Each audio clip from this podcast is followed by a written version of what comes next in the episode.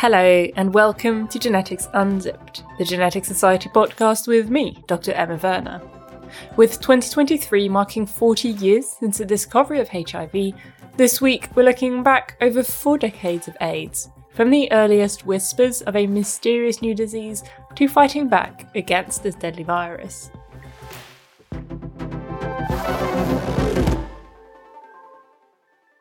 Before we go any further, let's acknowledge the obvious. I am not Kat or Sally.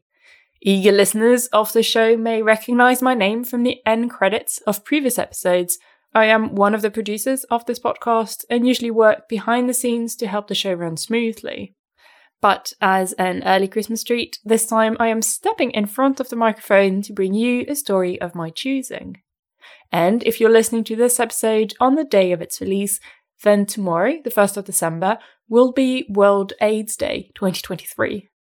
So, as a molecular biologist with a long standing fascination for infectious diseases, this week I want to tell you the story of HIV, starting from the very beginning.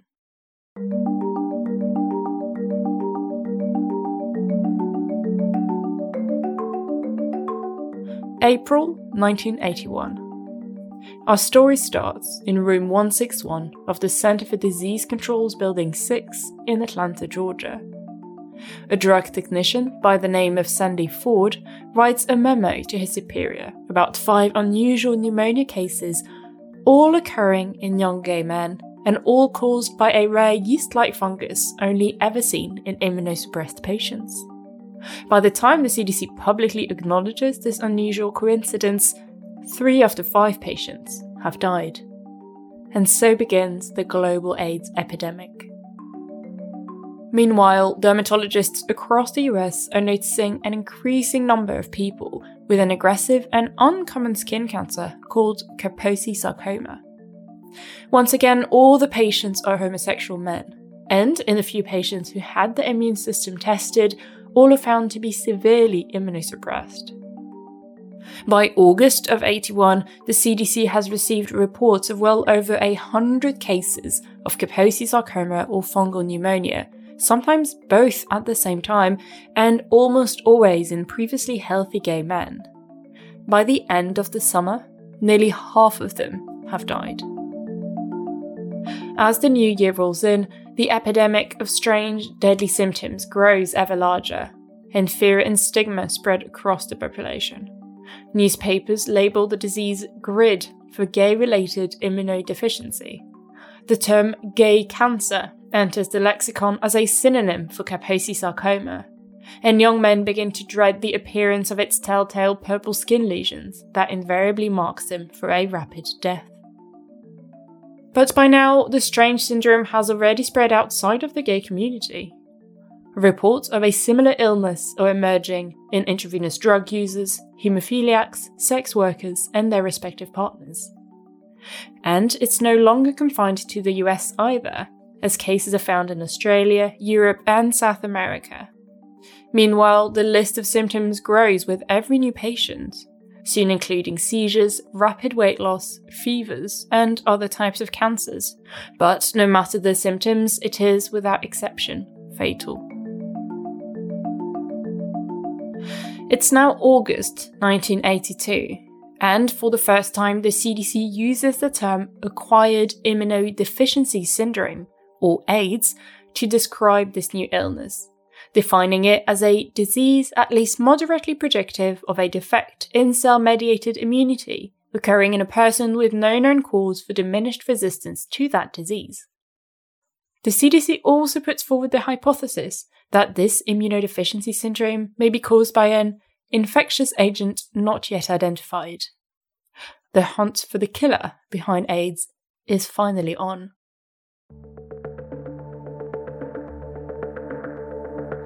April 1983. Two years have now elapsed since Sandy Ford's fateful memo to her CDC boss. The global toll of AIDS is growing ever higher, and the culprit behind the epidemic remains elusive. At last, Françoise Barré-Sinoussi and Luc Montagnier from the Pasteur Institute in Paris report that they have isolated a new virus from the lymph nodes of a homosexual man displaying symptoms known often to precede AIDS. They publish an electron micrograph showing irregular shaped circular virus particles, or virions, budding from the surface of immune cells taken from the patients. This now infamous black and white image is the first ever picture of the human immunodeficiency virus, or HIV. Barré-Sinoussi and Montagnier stop short of identifying this new virus as the cause of AIDS, though they do put the idea forward.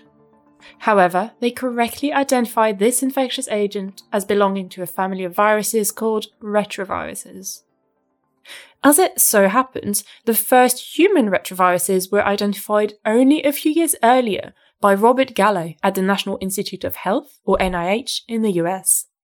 With both the French and the American groups working on the same disease, they're in regular contact, and sometime in the summer of 83, the scientist from Pasteur sent Robert Gallo in the States a sample of HIV. But this seemingly ordinary act of scientific collaboration would soon have consequences neither groups could ever have predicted.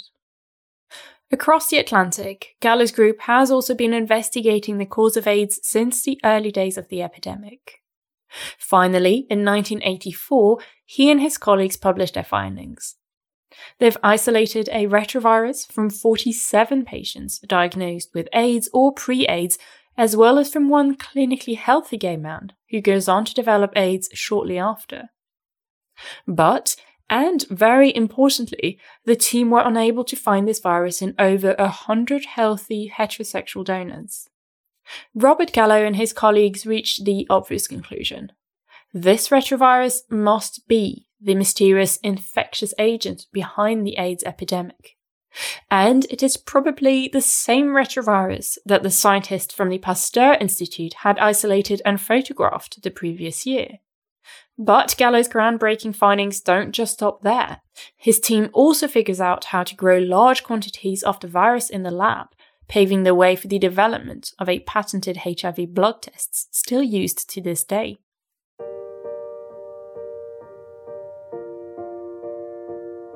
This should have been the world changing breakthrough that forever cemented Gallo's name in the Scientific Hall of Fame. Unfortunately, Gallo's contribution is often overshadowed by the events that followed. Although Gallo and his colleagues had successfully isolated and grown HIV from a number of patients, the viral strain they used to develop their patented blood tests turned out to be none other than the very same strain sent over by the French research group in the summer of 1983. As you can imagine, this revelation did not go down too well in France. A major dispute erupted between the Pasteur Institute and the NIH, with the French accusing the Americans of taking credit for their research. These misconduct accusations swelled into international lawsuits and escalated to the very top levels of government, culminating in US President Ronald Reagan and French Prime Minister Jacques Chirac having to meet in person to settle the dispute. Throughout the affair, Gallo maintains that his use of the viral isolate from the Pasteur Institute had been purely accidental and although he would eventually be cleared of malpractice, the controversy fallout would follow him throughout his career. In 2008, the Nobel Prize for Medicine was awarded for the discovery of HIV, and although the Nobel Committee is allowed to celebrate up to three winners, only Françoise Barré-Sinoussi and Luc Montagnier were named, while Robert Gallo was passed over.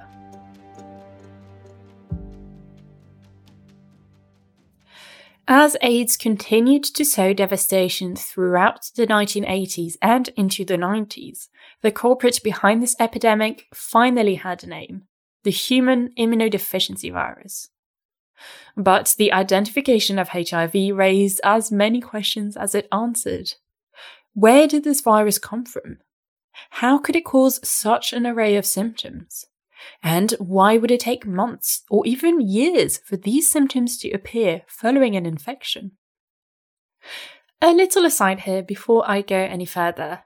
The term HIV is slightly misleading, We now know that HIV refers to not one but two distinct viruses, HIV 1 and the much less common HIV 2. Both viruses are the result of similar retroviruses naturally found in African primates jumping across species into humans, likely as a result of bushmeat hunting. But for the sake of simplicity, I will continue to use HIV to refer to both subtypes as a whole.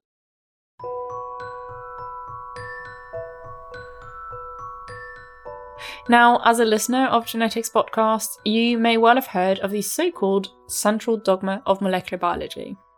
Put forward by Watson and Crick in the early days of their research, the dogma states that genetic information flows only in one direction, from DNA to RNA during transcription, and from RNA to protein during translation. And in case you need a quick refresher, DNA is the long, double stranded molecule and the master copy of our genetic information, while RNA is the single stranded photocopy of a section of DNA. A transcriptase enzyme makes these RNA photocopies in the nucleus of a cell before they're transported to the cytoplasm, where they're read by ribosomes that translate the code into proteins. And now we're all clear on the laws of molecular biology I've got some bad news for you. HIV doesn't play by the rules. It turns the whole central dogma on its head because, as the name suggests, retroviruses do things a bit backwards.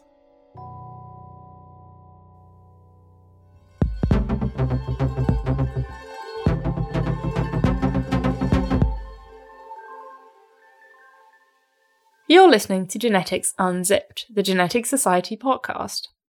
You can find out more information about this episode on our website, geneticsunzipped.com, or come and say hello to us over on Twitter at geneticsunzip.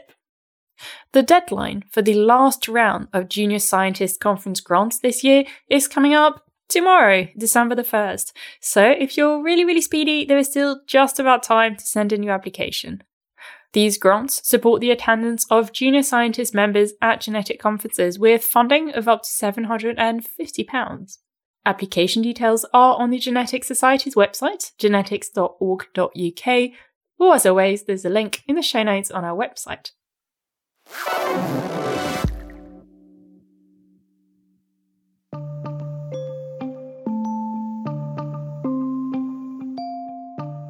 If you zoom in on a HIV virion, it looks like a tiny ball surrounded by a membrane and decorated with proteins pointing outwards, and with strands of RNA and a few well chosen proteins on the inside. If you can picture SARS CoV 2, the virus behind COVID 19, HIV looks somewhat similar. But that's where the similarities between the two viruses end. Despite both being RNA viruses, their life cycle, for lack of a better word, look nothing alike. A HIV infection starts with an initial exposure from an infected individual. As the virus is found in bodily fluids, it is usually transmitted by blood contact, such as needle sharing or blood transfusion, by unprotected sexual intercourse, or from a pregnant mother to her developing fetus. Once inside the body, the virus attaches itself to a specific type of immune cells called CD4 cells, a type of helper T cell. Now, immunology is wonderfully complicated, but all you need to know is that these helper cells are absolutely essential to the proper functioning of our immune system. As the name suggests, helper cells don't attack pathogens directly, but rather help instruct other immune cells into action. Think of them as army generals who don't do any fighting themselves but command their soldiers into battle. Except in the case of HIV, it's the generals that are under direct attack from the enemy. When HIV locks onto a helper cell, it injects a mix of viral RNA and enzymes into the cell.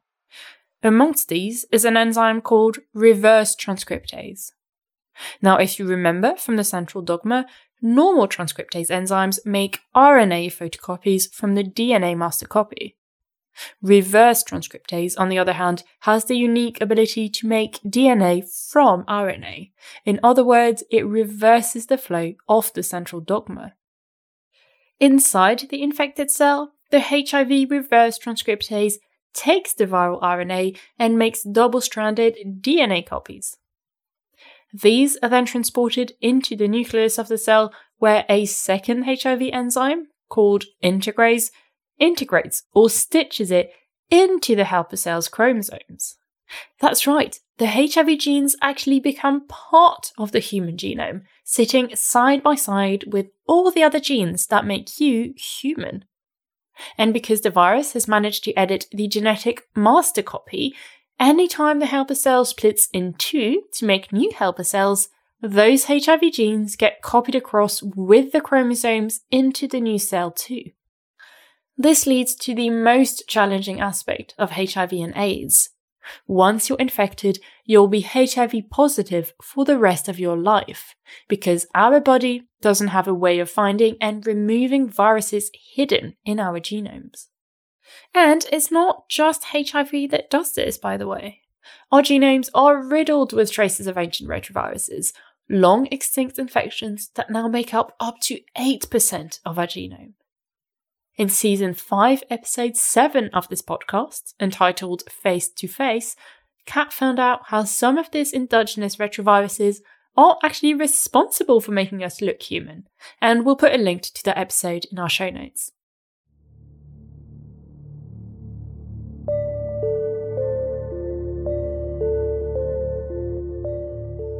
Back inside our infected helper cell, these viral genes contain all the necessary information to make more HIV proteins, like reverse transcriptases and integrases.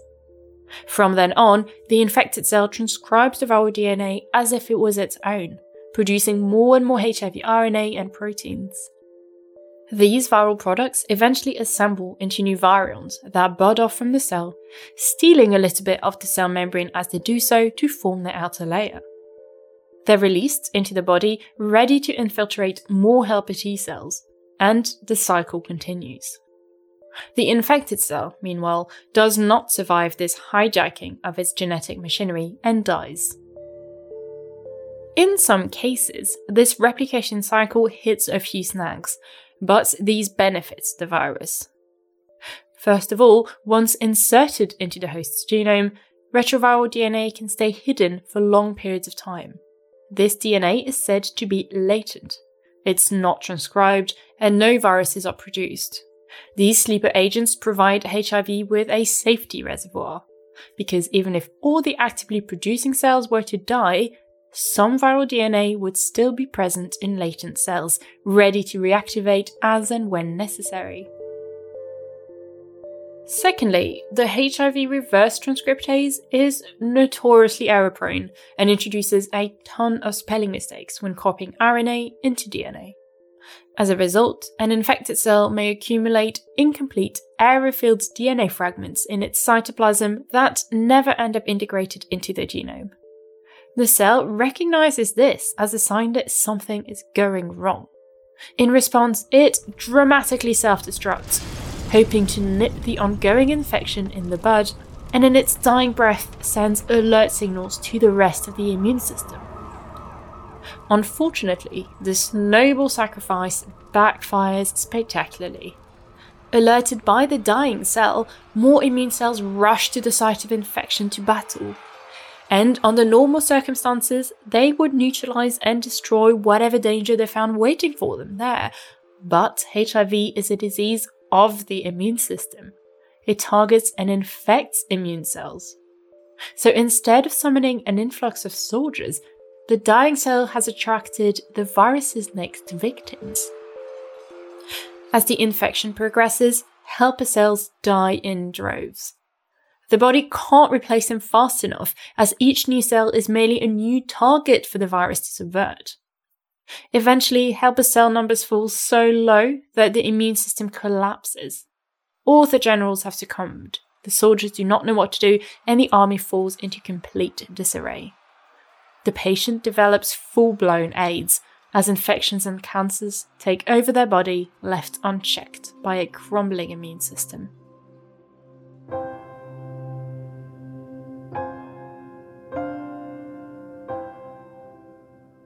Some 40 million people have died of AIDS or AIDS related illness since the start of the epidemic, while another 40 million are living with HIV today. But much has changed over the past four decades.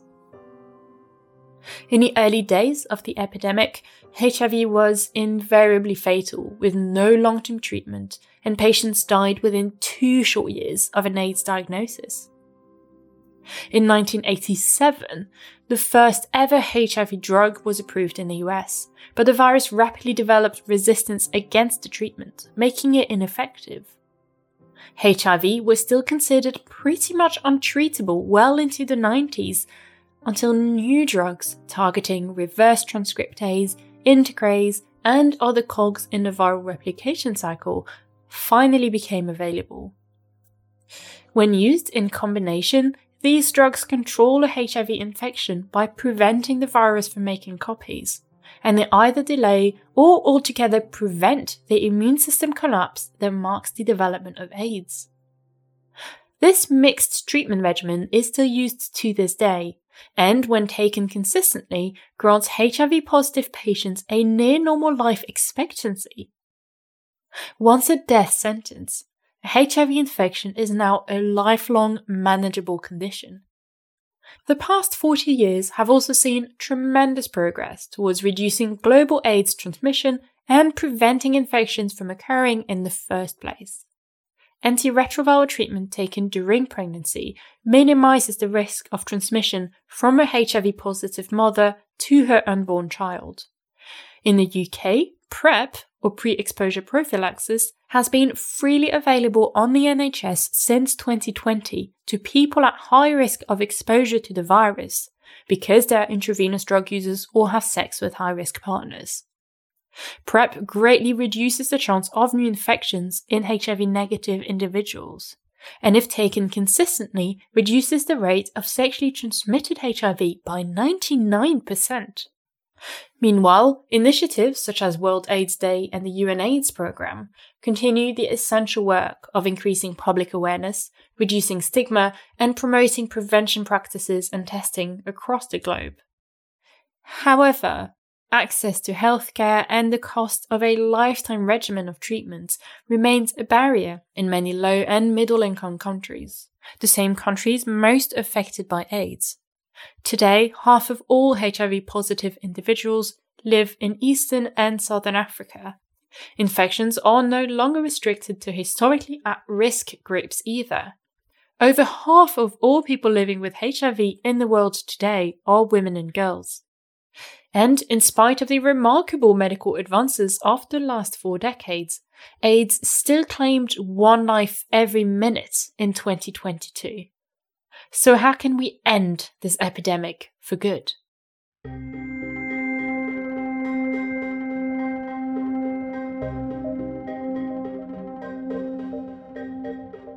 Given the fact that we now have the virus in our hands, it is quite possible, in fact, it's invariable, that we will develop a vaccine for AIDS. The question that remains to be answered is will that vaccine be effective in protecting individuals against infection with the virus? And we don't know that, but hopefully, our recent advances of being able to isolate, identify, and characterize the agent will allow us over the next year to come back to you and tell you that we now not only have hope and hypothesis, but that we have a real prevention and indeed a real cure. This is Dr. Anthony Fauci speaking at the NIH in 1984. Sadly, his hopes that a vaccine or a cure would be found within a year of that speech never materialized. The rapid demonstration of the potential of mRNA vaccines was one of the very, very, very few good things to come out of the recent COVID 19 pandemic. So you may well be wondering why, after decades of concerted efforts, there was still no sign of a promising HIV vaccine when the first COVID 19 jab was administered barely a year after SARS CoV 2 was identified. It's not been for lack of trying there have been more than 250 vaccine trials to date, abandoned one after another due to disappointing results. Why? Well, because HIV is a uniquely challenging virus. First of all, it is notorious for its rapid mutation rate. I mentioned earlier in the episode that the HIV reverse transcriptase enzymes was very error prone and introduces mutations in the DNA it synthesizes. What I didn't emphasize was just how error prone the enzyme really is. The HIV genome ends up being mutated 100,000 times faster than our own genome, and up to 100 times faster than the influenza virus, which, by the way, mutates so quickly that you need a new flu jab every year to keep up. In fact, HIV has the highest reported mutation rates of any known biological entity. This means the virus can adapt and evolve extraordinarily quickly and acquires drug resistance at an alarming speed. It also means that it's extremely difficult to develop a vaccine against this constantly shape shifting target. What's more, HIV infects the immune system, throwing yet another spanner in the works. The virus hides in the very cells responsible for clearing the infection. And as you can imagine, teaching the immune system to mount a response against itself is far from straightforward. Taken together, then, it's not surprising that the quest for a HIV vaccine has consistently hit roadblock after roadblock. So, while scientists grapple with a way to prevent new infections, what about the other part of the puzzle? Not just treating, but curing existing HIV infections.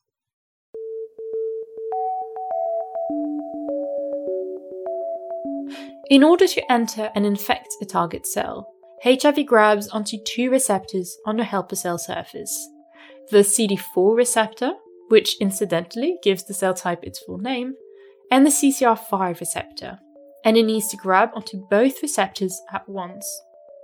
But some people carry a mutated version of the CCR5 gene called Delta 32 meaning that it's missing 32 crucial base pairs of DNA. This mutation prevents the receptor from being expressed on the cell surface and is surprisingly common.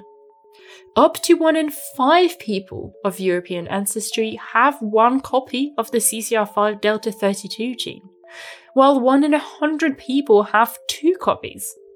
These double or homozygous carriers have no CCR5 receptors on the surface of their immune cells, effectively locking HIV out and protecting them from infection. Heterozygous carriers who carry one full length CCR5 gene copy and one mutated copy aren't fully protected from infection, but their disease progression is slower. Nobody knows for sure why this mutation is so common in people of European descent, while it is virtually absent from African and Asian populations. Some scientists suspect that individuals carrying the CCR5 Delta 32 version in the past may have been protected against the plague or some other deadly infectious disease that swept through Europe in the Middle Ages. Those survivors passed on their mutated genes onto the next generation. Evolution in action. But whatever disease Delta 32 protected against back then, it is certainly protecting against HIV now. And it could even hold the key to a HIV cure.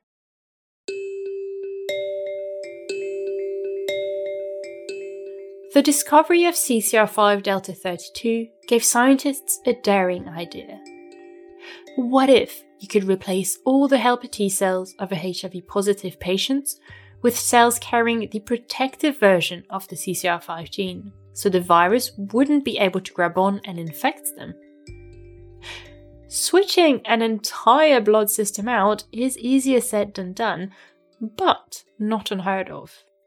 It's exactly what happens during stem cell transplants. So, when in 2007, HIV positive Timothy Brown needed a stem cell transplant to treat his aggressive leukemia, his medical team had a thought. They were already replacing all of his blood with that of a donor, so why not choose a donor who happened to carry the CCR5 Delta 32 mutation?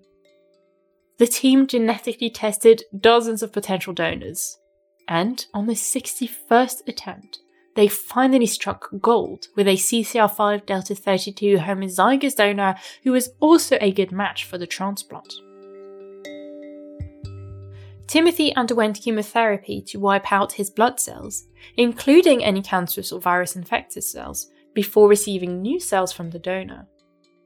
On the day of his transplant, he stopped his HIV medication for the very first time since his HIV diagnosis. Remarkably, the infection never came back, and Timothy Brown became the first individual ever to be cured of the virus. To date, five people have been cured of HIV using this approach. But the procedure is not without risk. Stem cell transplants can go badly wrong and are normally reserved as a treatment of last resort. Timothy's case is often cited in the press as an exciting success story, but the reality wasn't as simple as the papers made out. Shortly after his first treatment, his leukemia came back, requiring him to undergo a second transplant from the same donor. This time, he nearly went blind, lost the ability to walk, and took over six years to fully recover from the procedure. So, even though this treatment approach is exciting and can be a cure, it is clearly not applicable for widespread use. And why subject someone to a life threatening procedure when antiretroviral drugs can effectively suppress HIV anyway? Nevertheless, the prospect of a gene based cure has not been abandoned. In 2018, CCR5 found itself in the news once more, albeit this time mired in controversy. Chinese geneticist He Jiankui stunned the world when he announced that he had used CRISPR Cas9 to genetically modify two human embryos. The twin girls, born as a result of his experiment, for lack of a better word, reportedly carried a modified version of the CCR5 gene, making them, at least in principle, resistant to HIV.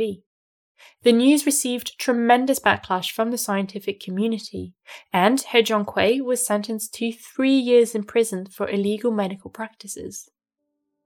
If you want to hear more about this story, Sally and Kat covered the controversy in more detail in our CRISPR in the Clinic episode from 2021, and our GMO or GM No episode from earlier this year. The ending of the HIV story has yet to be written, but scientists haven't stopped coming up with new ways to tackle the virus. Daily pills are already being replaced with monthly injections to help patients that often forget to take their medication.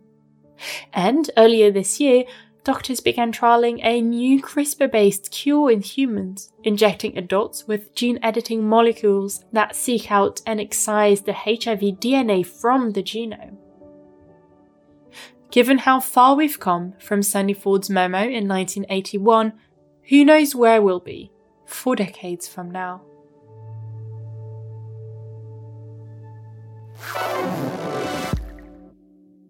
That's all for now. We'll be back next time taking a closer look at our genomes and the so called junk DNA. What can we learn from hundreds of thousands of human genomes about health and disease? What lies lurking within the dark genome in between our actual genes? And is most of it really just junk? For more information about this podcast, including show notes, transcripts, links, references, and everything else, head over to geneticsunzipped.com. You can find us on Twitter at geneticsunzip, and please do take a moment to leave us a rating in the Spotify app or review us on Apple Podcasts. It really does make a difference and it helps more people discover this show. This episode of Genetics Unzipped was written, presented, and produced by me, Emma Werner, in collaboration with Sally Le Page and with additional research by Miyako Rogers. It's a first create the media production for the Genetics Society, one of the oldest learned societies dedicated to promoting research, training, teaching, and public engagement in all areas of genetics. You can find out more and apply to join at genetics.org.uk. The executive producer is Kat Arney, our theme music was composed by Dan Pollard, and the logo was designed by James Mail. Thanks for listening, and until next time, goodbye. Bye.